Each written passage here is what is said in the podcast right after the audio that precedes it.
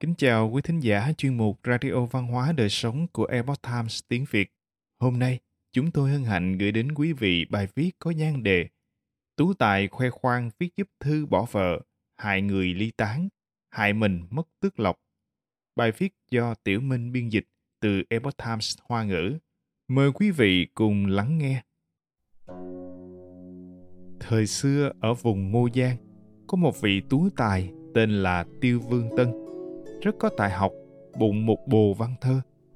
Đưa bút rồng bay phượng múa.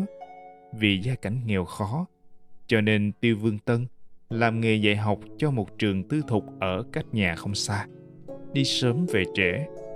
Bên cạnh trường tư thục có một tử quán. Chủ quán tên là Hùng Kính Khê. Trước tử quán có một sảnh thờ nhỏ, thờ phùng ngũ hiển linh quang, còn gọi là Mã Thiên Quân, ngũ thánh đại đế. Tiêu Tú Tài thường xuyên ra vào trường tư thục, vì vậy rất quen với chủ quán Hùng. Một tối nọ, chủ quán Hùng nằm mộng. Mộng thấy ngũ hiển linh quang nói với ông rằng Trạng Nguyên Tiêu thường xuyên lui tới nơi này. Chúng tôi cảm thấy thật bất tiện. Nhờ ông xây cho chúng tôi một bức tường ngắn che chắn phía trước sảnh thờ. Sau khi chủ quán tỉnh lại, trong lòng có chút nghi hoặc Ông nghĩ đến Tiêu Vương Tân, luôn cảm thấy chỉ là một thư sinh nghèo kiết, sao có thể đổ đạt trạng nguyên. Nhưng sau thì nghĩ lại, không nên xem thường tướng mạo để đánh giá con người, nước biển không dùng đấu để đo lường. Ngày hôm sau, ông cho xây một bức tường ngắn che chắn trước sảnh thờ nhỏ, che khuất ngũ hiển linh quan. Chuyện này ông giữ kín trong lòng, không nói ra với người bên ngoài.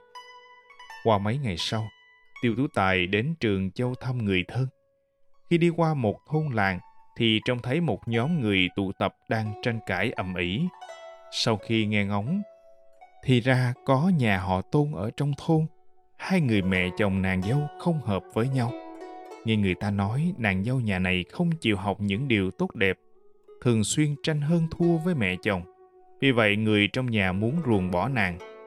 Người trong thôn không có ai biết viết chữ, Tú Tài Tiêu nghe được đến đây, cảm thấy viết mấy dòng chữ đối với mình chỉ là chuyện nhỏ. Liền cầm bút vung lên, rất nhanh đã viết xong một tờ bỏ vợ và rời đi. Thực tế, nàng dâu của nhà họ Tôn là một người siêng năng cẩn thận, đã ở Tôn gia 3-4 năm rồi. Bây giờ nàng vô duyên vô cớ bị mẹ chồng đòi bỏ, trong lòng cảm thấy oan ức than khóc kể lệ với phu quân. Phu quân của nàng cũng cảm thấy đau lòng, không nhịn được mà cũng khóc theo. Nhưng cuối cùng nàng dâu vẫn bị mẹ chồng đẩy ra khỏi nhà. Không bao lâu sau khi chuyện này xảy ra, chủ quán Hùng lại nằm mộng thấy ngũ hiển linh quang. Lần này linh quang kêu ông ta nhanh phá hủy bức tường này đi, che chắn phía trước thật khiến người ta buồn bực. Chủ quán Hùng hỏi, Thưa thần thánh, mấy ngày trước phân phó tiểu nhân xây lên, sao giờ lại muốn phá bỏ đi vậy? Ngũ Hiển Linh Quang giải thích rằng trước kia Tiêu Tú Tài thường xuyên đến tử quán bởi vì sau này anh ta đổ trạng nguyên chúng tôi gặp anh ta cảm thấy không tiện nên kêu người xây một bức tường che chắn. Còn bây giờ, vào ngày đó, tháng đó, anh ta đã viết giúp cho người kia một phong thư hưu thê, đã chia rẽ một đôi phu thê. Trời cao biết được việc này, đã giảm đi tức lộc của anh ta.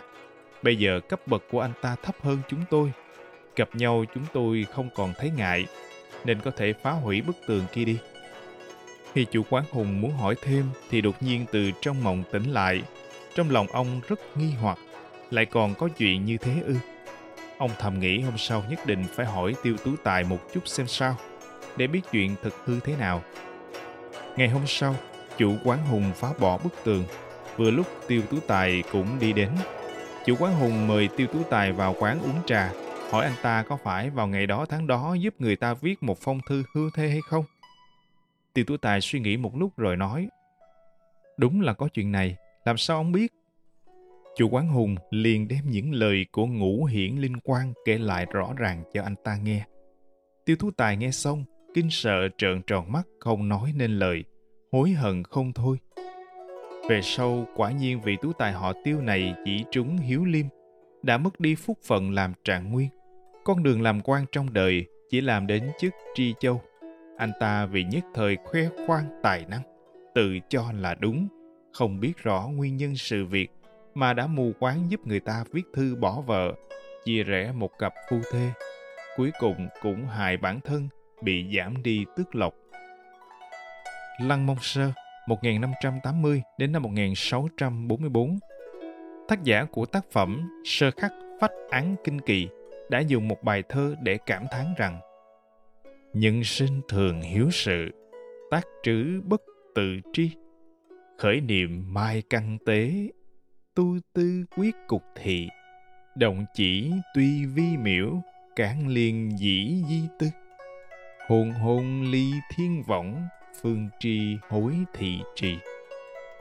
Tạm dịch nghĩa, trong đời thường nếu hiếu sự, làm mà không tự biết đó là tốt hay xấu, ý niệm vừa xuất ra đã chôn xuống mầm móng, cần phải nghĩ đến khi kết cục. Hành động tuy nhỏ bé nhưng liên quan rộng khắp. Hồ đồ phạm vào lưới trời, biết hối hận thì đã trễ. Lăng Mông Sơ đã lấy bài thơ này để khuyên nhủ thế nhân. Khi làm việc gì thì nhất định phải thận trọng, tránh việc chỉ vì sảng khoái nhất thời. Trong vô ý làm hại đến người khác mà cũng làm hại chính mình.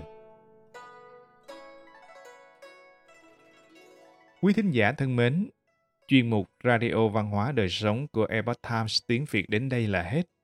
Để đọc các bài viết khác của chúng tôi, quý vị có thể truy cập vào trang web itviet.com. Cảm ơn quý vị đã lắng nghe, quan tâm và đăng ký kênh.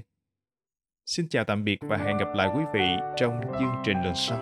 Kính chúc mọi điều bình an và tốt lành đến quý vị cùng người thân.